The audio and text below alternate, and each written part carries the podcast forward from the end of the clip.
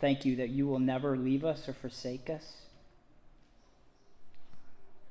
Therefore, we can say with confidence, "The Lord is my helper. I will not be afraid. What can man do to me?" Jesus, I thank you that you are the same yesterday, today, and forever. That the Jesus we come to know today will not be a different Jesus tomorrow. That we can rely on you. That you will not suddenly turn upon us. That we can trust the consistency of your love and of your discipline and of your care and of your promises. I pray right now that you would awaken our hearts to your beauty, and that you would be with my mouth right now as I speak, that you would help me to be clear. Got a lot of ground to cover. And you have given us this book, and you've given us this word, and it's for our good. And so I pray that through the perseverance and the encouragement of the scriptures, we might have hope today. In Jesus' name, amen. Well, if you've got your Bibles uh, with you, I'd encourage you to turn to the book of Numbers. Numbers chapter twenty-two, and we'll be covering chapter twenty-two all the way to chapter twenty-four. Numbers twenty-two to twenty-four. We've been working through the Torah as a church, the first five books of the Bible, which are really five chapters in one big book. And you'll see that again today. Numbers is quoting Genesis. Okay? Why? Because it's it's one book. It's interconnected. So we'll we'll see that later. But before we dive into the book of Numbers, what I'd like to do is is set the stage for what we'll see there. All right? So a few mornings ago, I was at the gym and uh, right up the street, and there was this guy there. I felt really bad for him. Um, it's allergy season, kind of like uh, my buddy Brian has been dealing with a lot of allergies too, right? And uh, this guy was sneezing and sneezing and sneezing, and he was at the he'd do a rep and then sneeze, do a rep, and the guy at the desk, um, Skyler, he's a believer. He goes to the Assemblies of God Church, and Skyler was going, "God bless you, God bless you, God bless you." Like, he said it ten times. It was really funny. And I, I was around the corner, so they didn't know I was there. But I, as I was talking about, uh, or reading through the passage for day, today, it's all about blessing. And uh, the Pentateuch really is all about blessing. We'll talk about that in a second. But I was just thinking, man, God bless you. That's a phrase we just throw around a lot. I got off work today. It was a big blessing. Um... God bless America. We've heard that one before, seen it written on stuff. But what does the word blessing mean? We throw it around a lot. Well, I, I think um, it basically means that, or the way we use it at least, we, we got or we're going to get good stuff as opposed to bad stuff. Blessing. I get good stuff, so it's blessing. I get bad stuff, and it's not blessing. It's, it's curse. So money, rest, friendship, help, comfort, food, on and on. That's what we would call blessing, good things. And when we introduce God into the equation, like God bless America, we mean, God, we want you to do good things to America. God bless you. I want good to come to come your way from God. Blessing, in short, in the Bible, is a wish that something good would befall someone from God in the future. And in the case of God, when you insert God into the equation, it's not just a wish. God is the fountain of all blessing. He is the source of all goodness. Think of the song we sing here often, "Come thou fount of every blessing." What is a fount? A fount is a fountain. It's short for fountain. Just fountain wouldn't fit in the song. Come thou fountain of every blessing. It wouldn't quite fit. So come thou fount. God is a fountain of every blessing. Like a cool fountain when you're parched and you drink and drink and drink and it will never run dry. Even if it's in the middle of a desert. God is like that. He is a fountain of blessing and of good. The source of all good things. And so to be able to enjoy life, enjoy um, this goodness, uh, we call it, if you're enjoying this goodness, you call it blessing from God, right? Now, in the Bible, blessing, or the good life, in the Bible is ultimately found in relationship with the source of all blessing, in relationship with God. So if you want blessing, according to the Bible, you got to be in a relationship with the fountain of blessing. All good things come from him and through him. And in the beginning of the Bible, Genesis chapter one, verse twenty-eight, we read that the God of all goodness, he blessed Adam and Eve. He blesses our first parents, and he tells them, be fruitful, multiply, fill the land, and subdue it. Now, tragically, I think most of us are familiar with this story, they do not. They rebel. They sin against the Lord. They spurn their blessing. And they bring curse upon creation, not blessing. The curse of sin and of death. You cut yourself off from the God of life, you get death. You get curse. You break the very words that gave you life. That's what they did. And they experienced life outside the garden. But God leaves them with a promise. Genesis three, verse fifteen, he says to, to Satan, actually, who deceived them, he says, I will put enmity between you and the woman, and between your seed and her seed. Seed is a word for kids, or kid, as we'll see soon. He, this singular seed of the woman, he shall bruise you on the head, and you shall bruise his heel. So, if you stomp on a poisonous steak, snake, it might bite your heel. Like the fangs go through the roof of its head and into your heel. That actually happens. If you stomp on a snake, your heel will get bruised by the viper, but you will crush its head. But the venom will go into you, and you will die. This is the poetic picture of a victor who stomps on a poisonous snake and experiences death because of it. You get this right at the begun, beginning. And so the question throughout this whole book called the Torah should be this: who is he? Who is he? Who is he that's going to come and do this? Who's going to reverse the curse, defeat the snake? That's the question that actually drives the whole narrative of the Pentateuch forward. Who is this guy? So, we get our next big step in the answering the question, who is he, in Genesis twelve. In those verses, God picks one man out of all the people of the earth and says that through his seed, all the peoples of the earth will find God's blessing once again. Genesis twelve, verse one. Now the Lord said to Abram, soon to be Abraham, go from your country and your kindred and your father's house to the land that I will show you, and I will make you a great nation, and I will bless you. And make your name great, so that you will be a blessing. And I will bless those who bless you, and him who honors I will curse. And in you, all the families of the earth will be blessed.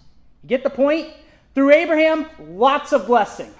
Not just blessing to Abraham, but to the whole world. All the families of the earth will be blessed.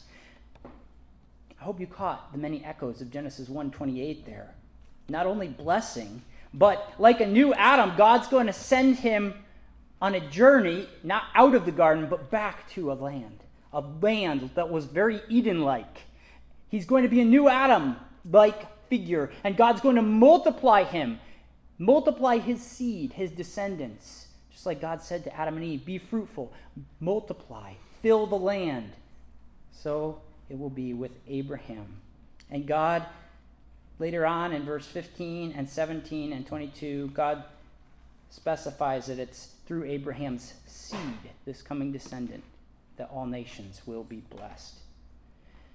Now, in our story today, in Numbers twenty, twenty-two, Israel has multiplied greatly.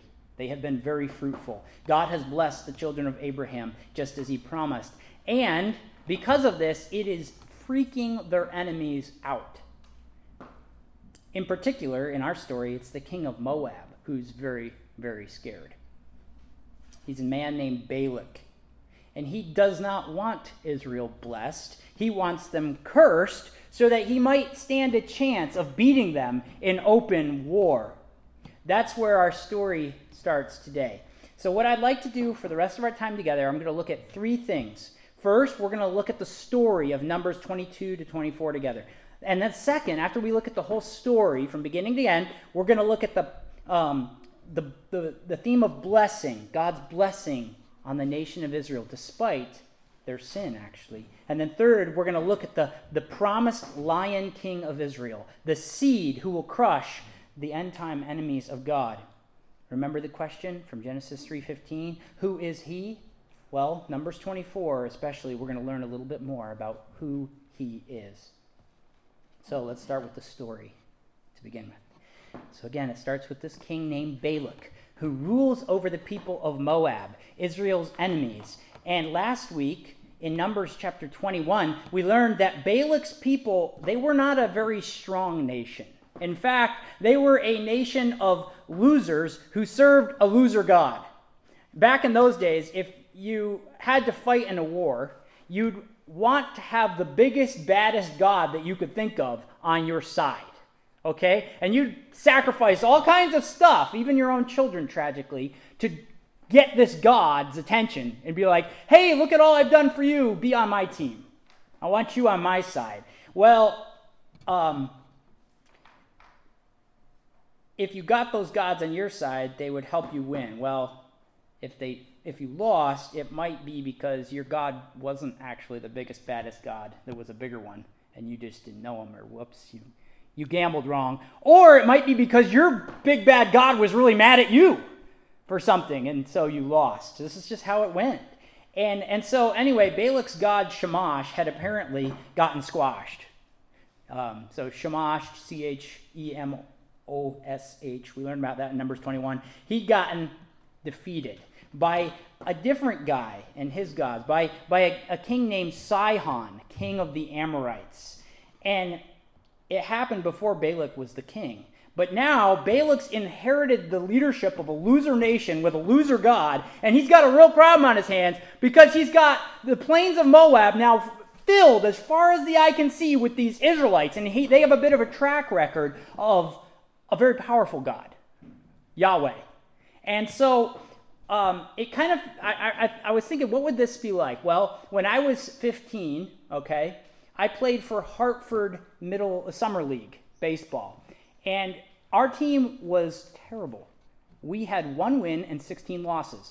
We beat Argyle, uh, and one game got rained out, I think, and we lost sixteen times in a row. It was bad. Well, one day, um, we got majorly creamed by Salem, New York, which Salem wasn't a very good team, but they creamed us. And then, okay, Greenwich, a little further, Greenwich utterly creamed Salem. So they creamed the team that creamed us, and we were going to play Greenwich. At that point, it's like, call in the reserves. We need to, you know, find some money and hire somebody else to play for us. Well, you know, this we need a bigger god to help us. Whatever, you know, we, we need help. And that's a bit like how Balak must have felt. Now, a fight is pointless. So what he does is he reaches out to the ancient Middle East version of a witch doctor. Okay? A man named Balaam, who must have been world famous for his power and abilities as a sorcerer, because he lived actually over four hundred miles away. That's a long way, even for a car. But he lived four hundred miles away, okay, and in the land of Midian. So look with me, if you would, at Numbers twenty-two, verse five. Balak, son of Zippor, who was the king of Moab at that time, he sent messengers to summon Balaam, son of Beor, who was at Pethor, near the Euphrates River, in his native land. Balak said, "A people has come out of Egypt. They cover the face of the land and have settled next to me. Now come and put a curse on these people, because they are too powerful for me. Perhaps then I will be able to defeat them and drive them out of the land. For I know that whoever you bless is blessed, and whoever you curse is cursed." Hear that? Like any powerful witch doctor in Papua New Guinea, he's got a good reputation. And it's not just for his little people, it's global. If you want something done, you hire Balaam, Balaam and you pay a price, because he's got the one eight hundred God number, or whatever, you know, little g God. Demons. So, he reaches out. And you also hear the theme of blessing and curse here. Whoever you bless is blessed, whoever you curse is cursed. So I guess Balaam would be able to do things, you know, do both things. Either bless, you know, if you want to hire him to bless somebody, he would do that too for a generous sum of money. And God says, verse twelve, oh, oh, so, and then Balaam goes and inquires of God about what to do. He goes and inquires, and the living God of the Bible, Yahweh, apparently shows up to this Balaam guy. Who's like, oh, hi, how are you? And Yahweh says to him, verse twelve, do not go with them. You must not put a curse on these those people because they are blessed. Now notice two things for here. First, the God of Israel is not a tribal deity like Chemosh. No, he's the God of all people. And he appears here to a pagan Midianite four hundred miles from Israel. He's not bound by territories. He's not bound by any boundaries. He's the God of the whole world. And then second, remember God's promises to Abraham. No matter how badly Israel screws up in the wilderness, sinning again and again, God is still resolved to use this people to bring his blessing and his seed to the world and do away with curse forever. But Balak is a persistent guy. And the interchange between him and Balaam, it must have taken months because the travel time was at least a few weeks to go see Balaam. But Balak, he doesn't take no for an answer. So his guys go, and it's a long time. Finally, they come back. He said no. And it was like, well, I'll send more important guys, and I'll send more money, and we'll try again. So this, again, this must have taken quite a while, but he sends it. And, and, and again, Balaam's like, man, that's a lot of money. We don't know. We're not told the behind the scenes, but Balaam's like, Balaam already got an answer from the Lord, okay? So he's like, well, whew, boy, that's really shiny gold there. You know, you could just see, because we find out at the end of this story in Numbers thirty-one, and we'll, we'll go there, but Balaam's not a good guy, okay? He's a really bad guy, actually. And we find that out. But God meets with him again, and he says, okay, you can go. But the same thing the Lord says to him, you cannot curse. You must only speak the words that I put in your mouth. So Balaam the sorcerer saddles up his favorite donkey, and he takes some of his assistants, and he heads out on this long journey to the plains of Moab, where Israel is located. Now, at this point, we're going to read this, the story at length here. We're going to read Numbers twenty-two to thirty-five. Starting at verse twenty-two. But God was very angry when he went, and the angel of the Lord stood in the road to oppose him. Balaam was riding on his donkey, and his two servants were with him. When the donkey saw the angel of the Lord standing in the road with a drawn sword in his hand, it turned off the road into a field. Balaam beat it to get it back on the road. Then the angel of the Lord stood in a narrow path between uh, through the vineyards, with walls on both sides. When the donkey saw the angel of the Lord, it pressed close to the wall, crushing Balaam's foot against the wall. So he beat the donkey again. Then the angel of the Lord moved on ahead and stood in a narrow place where there was no room to turn, either to the right or to the left. And when the donkey saw the angel of the Lord, it laid down under Balaam, and he was angry, and he beat it with his staff. Then the Lord opened the donkey's mouth. It said to Balaam, "What have I done to you to make you beat me these three times?" Balaam answered the donkey, "You have made a fool of me." Yeah, you're talking to a donkey, right? That's just the beginning of your troubles. "You've made a fool of me. If only I had a sword in my hand, I would kill you right now." The donkey said to Balaam, "Am I not your own donkey, which you've always ridden to this day? Have I been in the habit of doing this to you?" "No," he said. Then the Lord opened Balaam's eyes, and he saw the angel of the Lord standing in the road with his sword drawn. So he bowed low and fell face down. The angel of the Lord asked him, "Why have you beaten your donkey these three times?" "I have come here to oppose you because your path is a reckless one before me. The donkey saw me and turned away from me these three times. If it had not turned away, I would certainly have killed you by now, but I would have spared it." I would have spared the donkey. Balaam said to the angel of the Lord, "I have sinned. I did not realize you were standing in the road to oppose me. Now if you are displeased, I will go back." The angel of the Lord said to Balaam, "Go with the men, but speak only what I tell you." So Balaam went with the officials. So what are we to make of all this? Well, it does seem, though we're not told, that something must have shifted in Balaam's heart on the way. And God knew it. And so God waded into the situation to put an end to Balaam's twisted plans. Balaam knows he's not going to get paid if he does, you know, if he blesses and not curses. So maybe in his heart he's already changing. We don't know. We're not exactly told, but something must have shifted. So God sends his angel to intervene. And the story is really, really humorous, okay? Because Balaam, he's this pagan sorcerer, right? He's got all the demonic deities of the ancient world on speed dial. Yep, can you uh, put a curse over there? Yep, you put a curse over there. He doesn't even have the spiritual sensitivity enough to see the messenger of the living God when he's right standing in his face. But his donkey does. Okay? So he's got less spiritual sensitivity than a donkey. That's the joke. That's why Balaam's like, you made a fool out of me, to his donkey. And the donkey should have, yeah, I am making, God is using me to make a fool out of you, Balaam. He's got less spiritual sight than his female donkey. She knows her maker when she sees him. And so after being confronted, Balaam, he recommits himself to speak only what God tells him and proceeds on his way. He's probably a bit scared by now. And skipping to the end of the story, the long short of it is that Balaam ends up only blessing the people of Israel, much to the horror of King Balak. Because remember what Balak said at the beginning. I know that whoever you bless is blessed. Whoever you curse is cursed. Balaam, know, Balak, the king, knows that this guy gets results. And so Balaam is, or Balak, the king, is just really upset. Um, and, and one of the things that's really funny about the whole story is Balak, the king, after the first blessing, Balak's like, man, Um, maybe you just need a location change. Like, you weren't able to do it from there, so we'll go, we'll sacrifice more animals, and, and you can curse them from this location.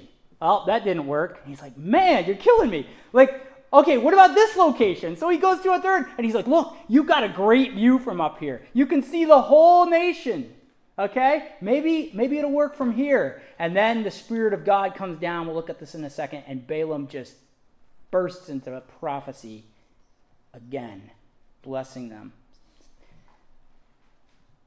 But remember, we're just doing the overview of the story, and then we'll dive in. So lest we get warm, fuzzy feelings about Balaam, like, wow, look at all these great things he's saying about Israel. Balaam is a total rascal, okay?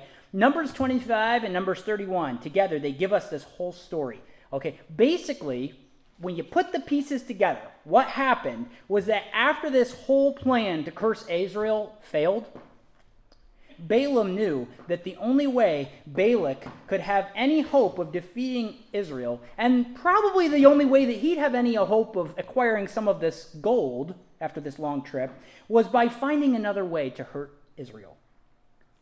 And Balaam, this twisted dude, had just the right plan. He would try to get Israel's own God, Yahweh, to turn against them. Maybe he'd heard some rumors about what happened at Sinai when Israel danced to the calf and rose up to engage in immorality. So in chapter twenty-five, we read about Balaam's plan, that we don't find out that it was Balaam's plan until Numbers thirty-one, verse sixteen. The Moabites, they pick some of their most beautiful women, and they send them to Israel's camp to lead the hearts of the Israelite leaders away from their wives and from the Lord. And Balaam, he apparently, this prophet dude, he apparently got some of his own people, the Midianites, to join in, and it works. Many Israelites are destroyed for their evil, because not only do they join with these prostitutes, but they also yoke themselves to Baal of Peor, to this idolatrous god, through the, the influence of these evil women. And Yahweh turns against them and destroys many for their sin. And yet, in the big picture, it didn't work still, because Yahweh, the God of Israel, was still unwavering in his desire to bring blessing to the world through Israel. And Balaam himself, at the end of the book of Numbers, Numbers twenty-one, verse eight, he is put to death for his own evil. So Balaam dies at the end of the story. But now what I'd like to do for just a minute is move to the second point and hone in on the reality that God blessed Israel through Balaam instead of cursed them. First, look at let's look at Balaam's first blessing. Numbers twenty-three. Numbers twenty-three, verse five. the Lord put a word in Balaam's mouth and said, "Go back to Balaam, Balak, and give him this word." So he went back to him and found him standing beside his offering with all the Moabite officials. Then Balaam spoke his message. "Balak brought me from Aram, the king of Moab, from the eastern mountains. Come," he said, "curse Jacob for me. Come, denounce Israel." How can I curse those who God has not cursed? How can I denounce those whom the Lord has not denounced? From the rocky peaks I see them, from the heights I view them. I see a people who live apart and do not consider themselves one of the nations. Who can count the dust of Jacob, or number even a fourth of Israel? Let me die the death of the righteous, and may my final end be like theirs. Well, it wasn't. Verse eleven, Balak said to Balaam, "What have you done to me? I brought you to curse my enemies, but you have done nothing but bless them." He answered, "Must I not speak what the Lord puts in my mouth?" Just like the donkey. God put words in a donkey's mouth, and now he's putting words in Balak's mouth. Balak is, or Balaam the prophet, he's totally out of control here. He is saying only what God has him say. Many years before this day, Genesis twenty-two, verse seventeen to nineteen, God had said to Abraham, the father of Israel, he said this, "I will surely bless you, and I will multiply your seed as the stars of heaven, as the sand that is on the seashore, and your seed shall possess the gate of his," singular, "enemies. And in your seed," singular, "shall all the nations of the earth be blessed, because you have obeyed my voice." So here we see Balaam in Numbers. This pagan prophet is bearing testimony to the fact that God has multiplied Abraham's seed numerically. They're as many as the dust, just like God had said to Abraham. He has indeed blessed them. But the singular seed through whom all the nations of the earth would be blessed, this individual, the one who will possess the gate of his enemies, he hasn't arrived yet. And Balaam's going to talk about him in just a few verses. But first, I want to reflect on one more thing under this theme of blessing. Do you remember what Israel has been doing up to this point in the book of Numbers?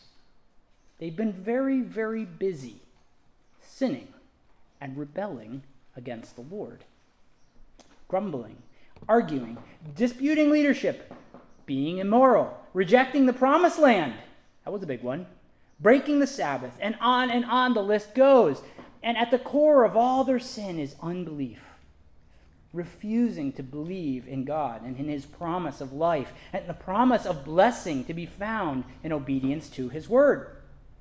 So because of their unbelief, because of their rebellion, they rejected the promised land, and they're condemned to die outside the land in the wilderness. Many die in scenes of judgment from the Lord for specific sins. We looked at one of them last week. And yet, despite all this, we see God here is still unswerving in his plan to bring blessing to the people of Abraham and to all peoples of the earth through this nation. God's plan to bring about Jesus, to crush the head of the enemy of God and defeat the world, uh, defeat all the evil in the world, this plan is unhindered by human unbelief. And in our story today, we see that God can use the strangest vessels to bring about his purpose. He can put his own words in the mouth of a donkey or in the mouth of a pagan sorcerer like Balaam. And it's in the mouth of this pagan sorcerer that we read one of the Bible's earliest descriptions of the king who will come from Israel to rule the whole world one day. And that leads us to our third point this morning, the promised king. All in all, Balaam gives seven oracles of blessing on Israel. We looked at the first one. In the second one, Balaam says this, verses twenty-one to twenty-four of Numbers twenty-three. He says, "No misfortune is seen in Jacob, no misery observed in Israel. The Lord their God is with them. The shout of a king is among them." Wait, wait a second though.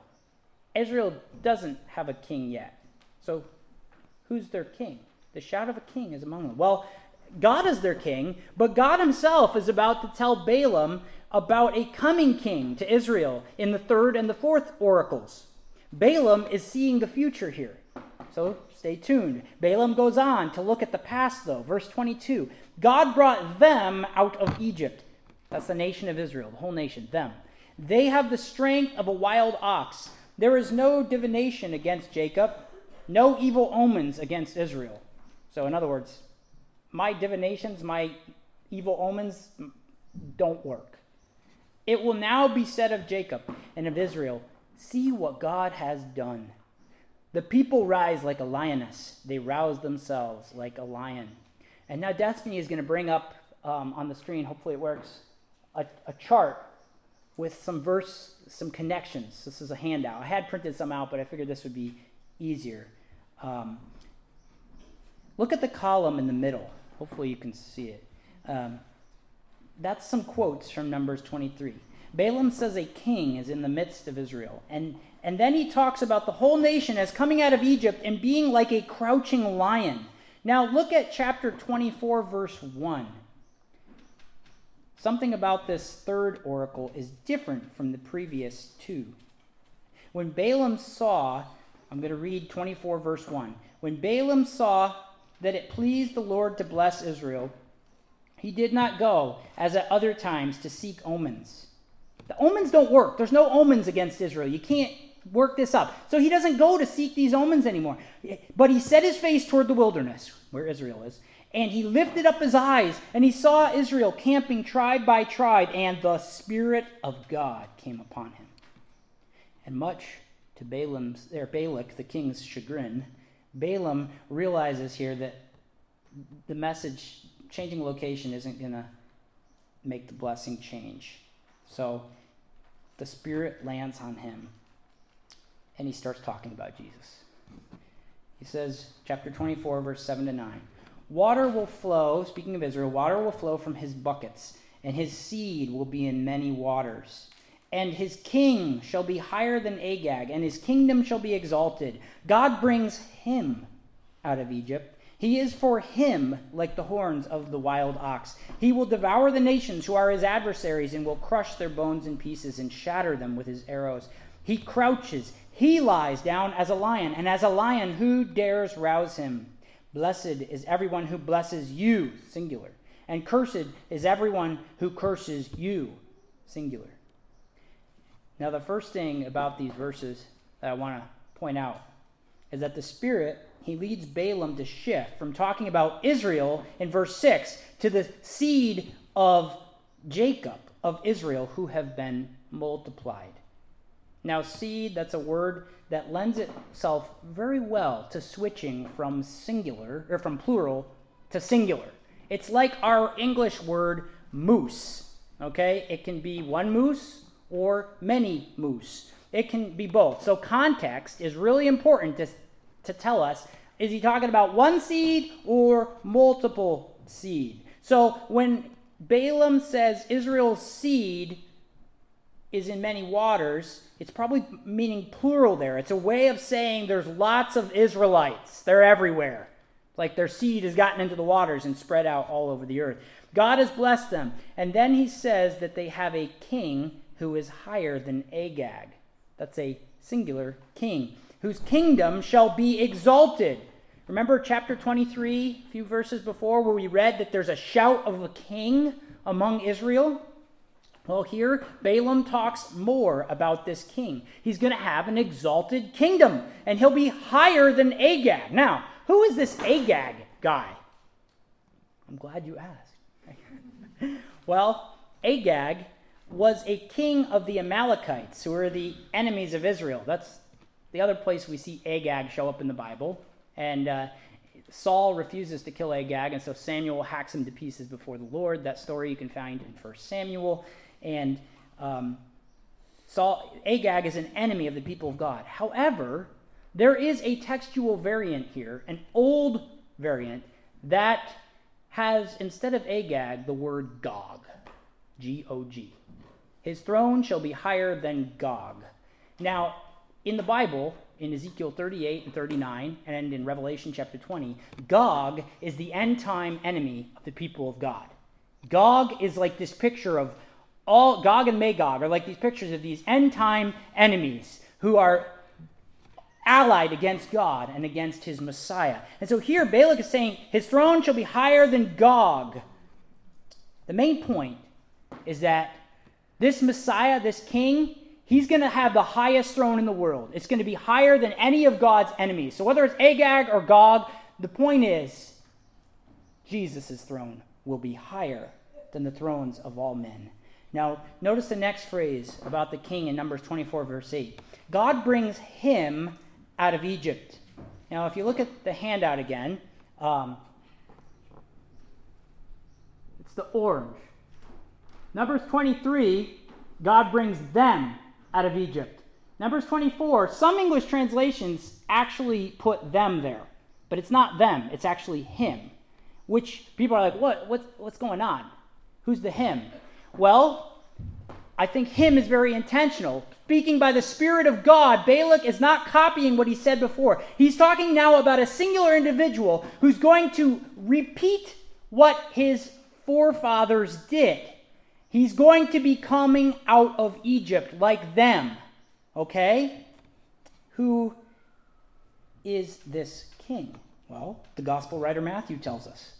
Jesus did come out of Egypt after escaping there because of Herod's attempt to destroy him. Hosea the prophet talks about this too. Matthew quotes him. Out of Egypt I call my son. Where does Hosea get this whole typology of the nation coming out and then another individual son coming out of Egypt? Hosea gets it from Numbers.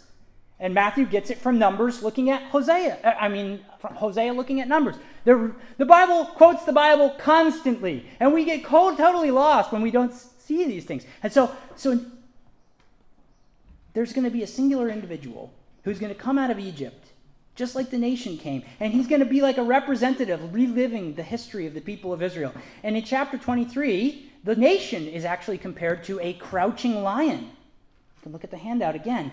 But, but, but in Numbers twenty-four, verse nine, Balaam speaks of the coming king, this individual, and he says, he crouches down like a lion. And as a lioness, who dares rouse him? Why would Balaam say that? Well, now go to the left column. Genesis forty-nine. The aging father of Jacob, er, father of the twelve tribes of Israel, the man called Jacob, or Israel, he calls all of his sons together to bless them. And although some of them get more cursed than blessed, actually, but you're in the context of cursing and blessing in Genesis forty-nine. And Jacob utters a poem, much like Balaam's prophecy here is, is in poetic form. And here's Jacob's poem, how it starts. Genesis forty-nine, verse one. Gather yourselves together, and I may tell you what will happen in days to come, or literally, at the end of days. Then, he says in verse nine to ten, this is one of the things that's going to happen at the end of days. The N I V actually has the best translation here. You are a lion's cub, Judah. You return to the prey, my son. Like a lion, he crouches and lies down. Like a lioness, who dares rouse him? So did you hear that? Balaam in Numbers twenty-four is quoting Genesis, and he's quoting Jacob's blessing on Judah exactly when he talks about this king who will be exalted in Israel. So verse ten of Genesis forty-nine goes on. So we read verse nine, now verse ten. The scepter, that's a king's ruling staff. The scepter will not depart from Judah, nor the ruler's staff from between his feet, until, some translations have Shiloh come, some translations go all funny here, but I really think the best reading of this passage is until he comes, or until it comes, it could be the staff comes to whom it belongs, or till he comes to whom it belongs. Either way, it says the same thing. There's a coming one who's going to get that scepter, and the obedience of the nations shall be his. So here we read that the kingly scepter in the midst of Israel, it was to be passed from one son of Judah to another son, from David to Solomon to Rehoboam, and on and on. And then there was a really long break during exile, and then they came back, and there was no succession until Jesus, the son of David, comes, and the ruling scepter will pass to him. He is the lion of the tribe of Judah, to whom all the nations will one day bow. Now, remember, verse one of Genesis forty-nine, it says this is all going to take place at the end of days. the days when Jesus comes. All throughout the Bible, this phrase, at the end of days, unfortunately, all our translations translate it different. In the latter days, in the days to come, in, fut- in the future, and it makes you miss the connections. These, these phrases, this phrase, at the end of days, is like this like drum roll. Days of the Messiah, Isaiah two two. At the end of days, the mountain of the house of the Lord will be the highest of all mountains, and all the peoples will stream to it. Daniel got this phrase. Isaiah's got, I mean, it's all over. We could do a whole sermon on that phrase. So here, Genesis forty-nine, at the end of days, in the, in the days of the Messiah. And Balaam, by the Spirit's work, is quoting Genesis forty-nine in Numbers twenty-four. So once again, here's what we've seen so far. At the end of days, in the days of the Messiah, a lion would rise from the tribe of Judah. He'd come out of Egypt. He'd hold the scepter of a king. He'd have an exalted kingdom far above the enemies of God's people, even above Gog. In fact, not only will he destroy all the enemies of God, but all nations will one day bow down before him in obedience. Now, it shouldn't surprise any of you that Balak, the king, did not like this prophecy at all. And he basically tells Balaam, look, you got to pack up and head home fast, or you're not only getting no paycheck, but something worse, right? And so Balaam says this, Numbers twenty-four, verse fourteen, behold, I'm going to my people. Come, I will advise you what this people will do to your people in the days to come, literally at the end of days. Balaam quotes again, Genesis forty-nine, verse one. And he says, this is what's going to happen at the end of days. And then he starts talking about Jesus for the second time. And he says, verse seventeen, I see him, individual, but not now, days to come, end of days. I behold him, but not near. A star shall come forth from Jacob. A scepter shall rise in Israel and shall crush through the forehead of Moab and tear down all the sons of Sheth. Edom shall be a possession. Seir, its enemies, also will be a possession. While Israel performs valiantly, one from Jacob shall have dominion and will destroy the remnant from the city. Think of the son of Adam, son of man in Daniel seven. To him was given dominion that all tribes and nations... I mean, we could go... This is central to the whole Bible. All right, I don't want to, it's not in my notes. I don't want to get sidetracked. We could have two hours of a sermon here. But anyway, these verses are loaded. At the end of days, says Balaam, someone's coming like a blazing star, and he's going to rise from Jacob. Remember Genesis twenty-two, which I read a few minutes ago? It said that the children of Israel would be as numerous as the stars. Stars are, as a, are to be a picture, right, of Abraham's many seed or children. But one star, one seed, would rise as a forever king one day. And friends, years later, Magi from the east, Balaam's stomping grounds, actually, they would travel miles and miles, like Balaam, to worship this king, to bow before him. To him will be the obedience of the peoples, and they're bringing their treasures. And they're redoing the journey of Balaam, and they're, they're actually bowing before the Messiah because they saw a star rise over Israel at his birth.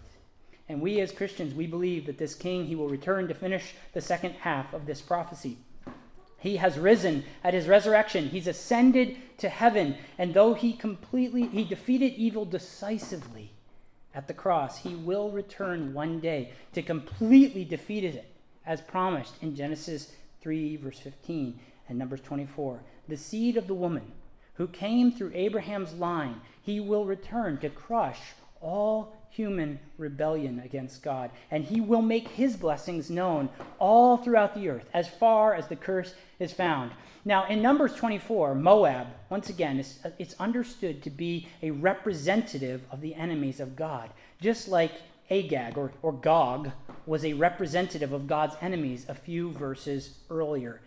And Edom, in the Bible, Edom was Esau, Jacob's brother, Esau.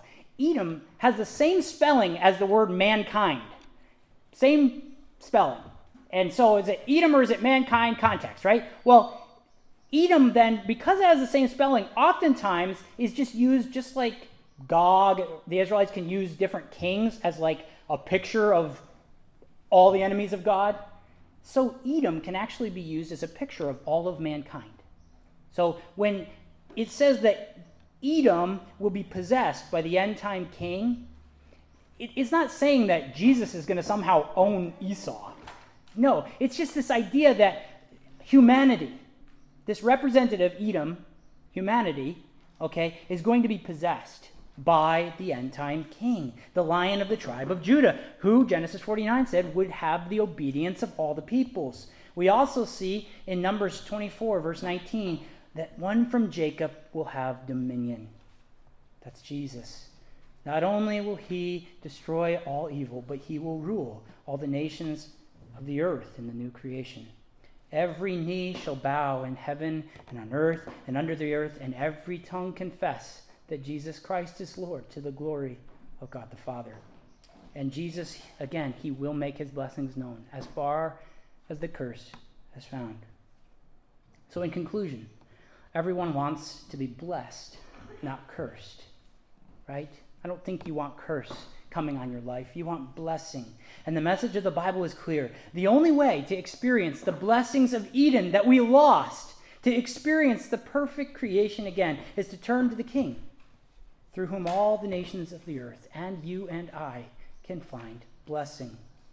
Jesus is the fount of all blessing. He is the source of every good thing. And every good thing, every truly good thing that we experience in this life on earth is but a taste of the blessings that the new creation will hold.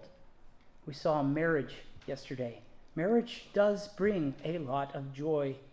It can also bring great suffering and pain as well, because the world is broken. But marriage brings joy.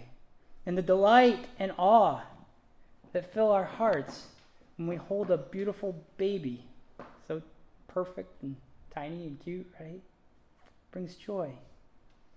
Friendship is one of earthly blessings, earth's greatest blessings, the closeness and companionship that friendship offers. Food, with its ability to fill and satisfy and delight us at the same time. It can fill us, it can satisfy us, and it can bring us pleasure. Food is amazing. It's an amazing blessing from the Lord. Think of the coolness of a breeze when your skin is sweaty and how good that feels. It's a blessing. Or the warmth of a fire on a cold night, the blessing that that is. The smell of bacon cooking, which I can't smell, so I'll never experience that until the new creation. Or the breathtaking beauty of a sunset that almost hurts our hearts because it's so pretty. The lushness of the grass right after a fresh rain, and the smell, and the beauty that that is, and the blessing to enjoy it. The intricate beauty of a flower and the rugged beauty of a massive oak tree, or towering, jagged, snow-peaked mountains that you just see and they go for miles. And it's so beautiful. And it's earth, one of earth's blessings. This world is filled with beauty and blessing and goodness. Blessing that our hearts were made to delight in, actually, and to dive into and enjoy without reservation. Because as we do, we can hear, the deeper we go into the joys of earth, the things of earth, the good, solid joy, the deeper we go in, the more they call us further up and further in to our relationship with the one who is the fountain of all good things and all blessing, the King who made all these things with his word, the heavens and all of their glory, the earth filled with the glory of God. They're shouting to us, actually, without words, taste us, smell us, see us, feel us, and so behold the glory of the living God. Creation is a diving board for worship. As we go down into creation, we spring up in thankfulness and in gratitude to the giver of all good things. And yet, for all its beauty and all the blessing that we are surrounded with, this world hurts terribly. It's still filled with curse and evil and shouting and pain and sickness and temptation and betrayal and the ache of loneliness and shame coming from failure and ruin that's caused by pride. And we could go on and on. Do you read the news? It's horrible. The things that are happening all around us.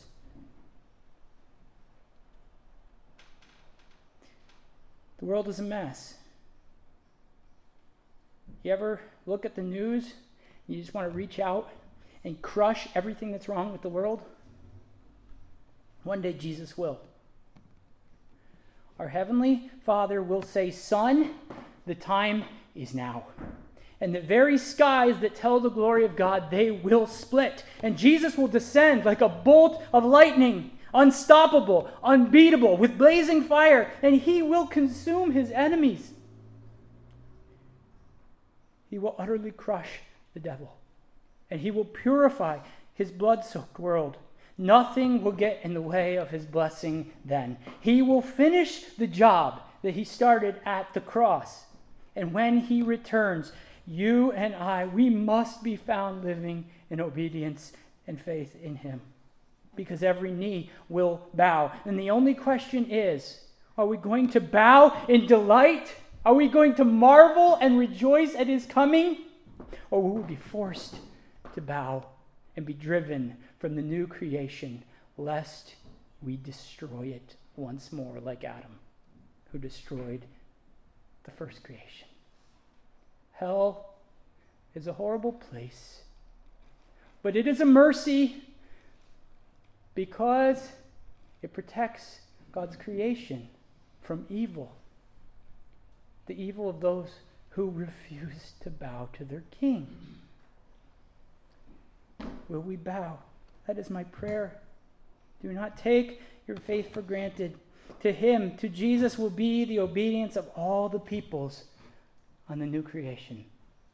But Gog, all his followers, along with Satan and his demons, and all who do not bow before King Jesus, they will be crushed, just like Genesis three fifteen says. He will crush the serpent and defeat his offspring. That is our hope if we're believers, that all that is broken and evil in this world will be done away with, and that everything good that we've ever experienced will never end. But as C S Lewis writes in Chronicles of Narnia, we will only gallop further up and further in, enjoying more and more of the beauty. Let's pray. Lord, we long for you to come. As the Bible ends, "Come, Lord Jesus," so our hearts say, "Come, Lord Jesus, be glorified in your saints," and we want to marvel at you when you arrive. Help us to hate our sin and to long for our Savior. And I pray, Lord, for those that do not know you, that we come in contact with, that you would give us boldness to point them to the fountain of all blessing and of every good thing.